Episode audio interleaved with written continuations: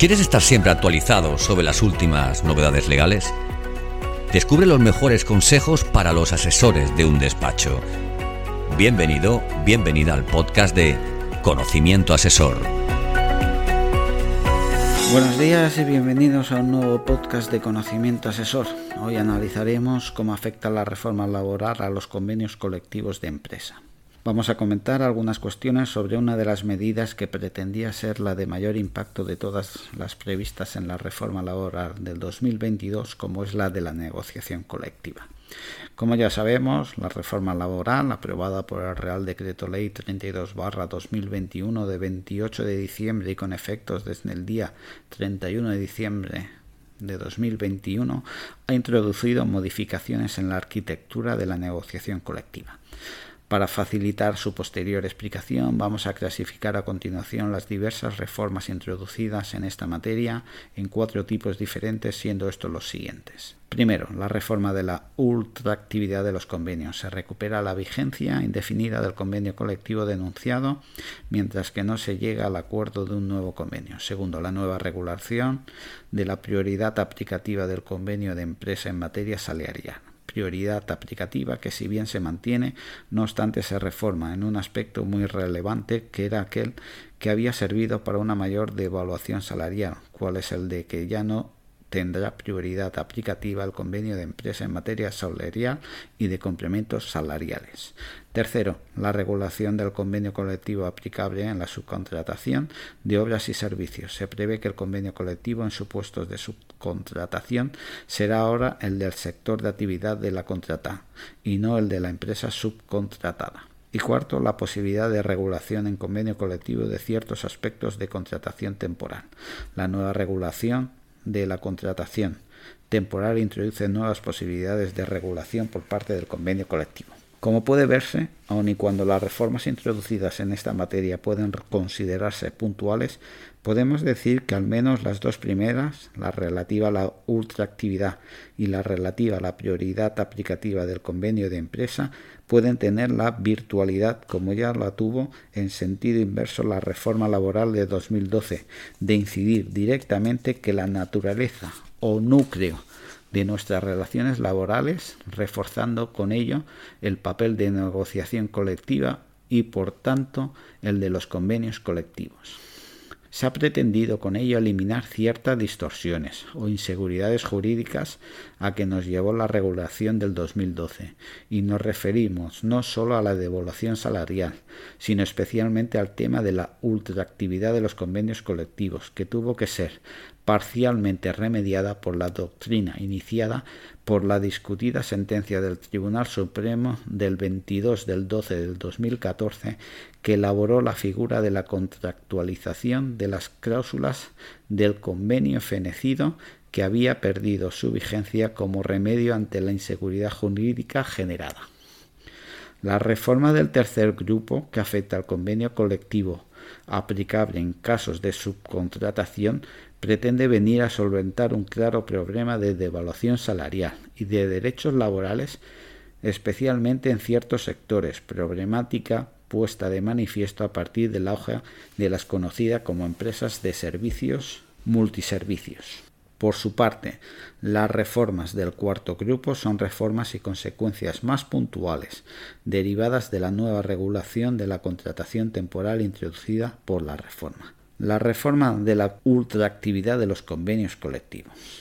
Esta es posiblemente la novedad con mayor calado de la reforma del 2022, puesto que incide en un aspecto fundamental de nuestras relaciones laborales. Debe tenerse en cuenta que desde el año 2012, cuando se denunciaba un convenio colectivo, si después de un año no se llegaba a acordar un nuevo convenio, perdían vigencia las cláusulas del convenio denunciado. Se mire como se mire, si una empresa consideraba que un convenio previo era demasiado favorable a la parte social, le bastaba con no llegar a ningún acuerdo y esperar que pasara el tiempo para que perdiera vigencia las cláusulas del convenio que pudieran resultar favorables a la parte social. Esta consecuencia tan drástica fue en parte mitigada con la citada doctrina de contractualización que estableció el Supremo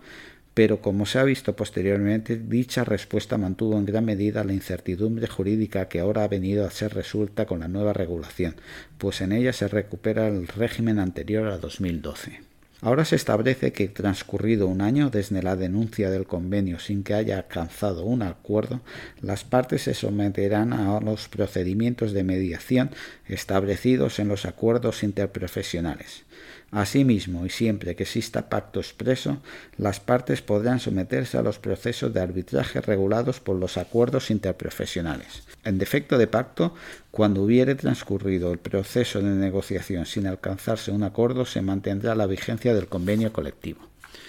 Atención, no olvide que en los supuestos en los que el acuerdo no sea posible, las partes negociadoras, empresa y trabajadoras o sus representantes podrán acudir a procedimientos de mediación regulados en los acuerdos interprofesionales de ámbito estatal o autonómicos previstos en el artículo 83 del Estatuto de los Trabajadores, así como someter la discrepancia a procedimientos de arbitraje establecidos en el artículo 91 del Estatuto de Trabajadores.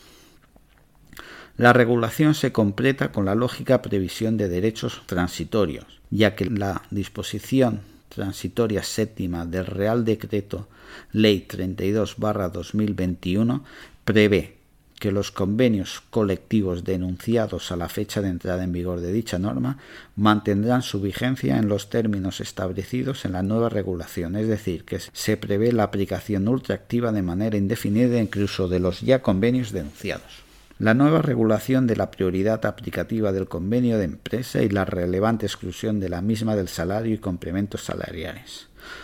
Uno de los puntos más controvertidos del Real Decreto Ley 32-2021 es que en qué materias continúa aplicándose de manera prioritaria el convenio de empresa frente al convenio sectorial estatal, autonómico o de ámbito superior. Las novedades en este caso se resumen en las siguientes. Se elimina la posibilidad de que el convenio de empresa durante la vigencia del convenio de ámbito superior tenga prioridad aplicativa respecto a la cuantía del salario base y de los complementos salariales, incluidos los vinculados a la situación y resultado de la empresa. Esa simple modificación pese a no suponer una eliminación radical de la prioridad aplicativa del convenio de empresa, tiene fuerza suficiente como para conseguir el efecto deseado, y es que una parte importante de los convenios de empresa que se han firmado durante el periodo de vigencia de la reforma de 2012 y que podían ser criticados por la postura social tenían como base una concreta devaluación salarial del convenio de empresa frente al convenio de sector, o dicho de otra manera, desapareciendo la posibilidad de regular en el convenio de empresa un salario más baja que el del sector. Desaparece en una gran mayoría de casos el interés por contar con un convenio de empresa. Así, las empresas con convenio de empresa propio publicados con anterioridad a este Real Decreto Ley, cuyas tablas salariales sean inferiores a las del convenio superior aplicable, quedarán sujetas a estas tablas en vez que el convenio de empresa pierda su vigencia expresa y como máximo en el plazo de un año desde la publicación de esta norma en el BOE, es decir, el 30 de diciembre de 2021. En todo caso, los convenios colectivos deberán adaptarse a esta modificación en el plazo de seis meses desde que éstas resulten de aplicación en el ámbito convencional concreto. Hay que tener en cuenta que en el BOE del 19 de enero de 2022 se ha publicado una modificación del Real Decreto Ley 32 efectuada a través del Real Decreto Ley 1-2022 del 18 de enero. Se aclara en esta norma que el convenio colectivo de empresa tiene prioridad aplicativa sobre la adaptación de los aspectos de las modalidades de contratación que se atribuyen a los convenios colectivos de empresa conforme al artículo 84.2 del Estatuto de los Trabajadores. En la norma inicialmente publicada se hacía referencia a los convenios colectivos en genérico. Por tanto, en las cuestiones relativas a horario, tiempo de trabajo, abono y compensación de horas extraordinarias, trabajo a turnos, vacaciones, conciliación o clasificación profesional de los trabajadores, prevalece el convenio de empresa exactamente igual que antes de esta reforma el convenio aplicable a las contratas y subcontratas. En los últimos años, algunas de las reivindicaciones sindicales más repetidas tiene que ver con la devaluación salarial que ha supuesto la aparición en el mercado de las llamadas empresas multiservicios, que son aquellas que se dedican a muy diversas actividades a la vez y que suelen ser subcontratadas por otras empresas. Dichas empresas suelen tener su propio convenio de empresa, en el que tienen fijados salarios relativamente bajos y desligados del nivel salarial mínimo que se prevén en los convenios del sector, que cada una de las actividades a las que se dedican dichas empresas. Los sindicatos han venido denunciando que las empresas multiservicios no son una vía para la devolución salarial, así como para una apuesta a la baja de determinados servicios, ya de por sí precarizados y carentes de derechos. Uno de los casos más claros es el de los servicios de limpieza. La reforma laboral de 2022 pretende dar respuesta a esta problemática y para ello introduce un nuevo párrafo sexto en el artículo 42 del Estatuto del Trabajador, que es el dedicado a las contratas y subcontratas, señalando que 6. El convenio colectivo de aplicación en las empresas contratistas y subcontratistas a las que se refiere este artículo será el de la actividad desarrollada con independencia de su objeto social y forma jurídica, salvo que exista otro convenio sectorial aplicable conforme a lo dispuesto en el título tercero. No obstante, cuando la empresa contratista subcontratista cuente con un convenio propio, se aplicará este en los términos que resulten en el artículo 84. Con la nueva regulación, pues, las empresas, aun y cuando sean empresas de servicios, no podrán eludir la aplicación del convenio colectivo de sector de la concreta actividad que desarrollen sus trabajadores. Y, en todo caso, como puede verse por la redacción contenida en el segundo párrafo, en el supuesto de que la empresa multiservicio subcontratada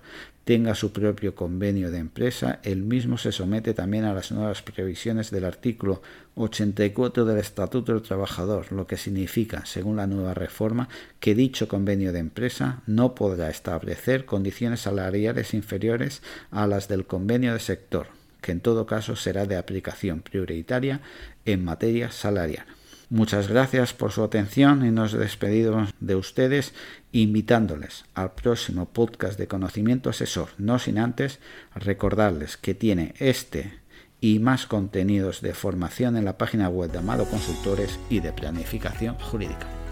Saludos. Gracias por escuchar este nuevo episodio del podcast de Conocimiento Asesor. Si te ha gustado este contenido, escríbenos una reseña en Apple. Queremos saber tu opinión valora el capítulo, compártelo, súmate a nuestro podcast, haciendo que otros profesionales como tú lo conozcan. Y sobre todo, no olvides seguirnos en tu plataforma de podcast habitual para ser el primero o la primera en enterarte de los nuevos episodios de Conocimiento Asesor.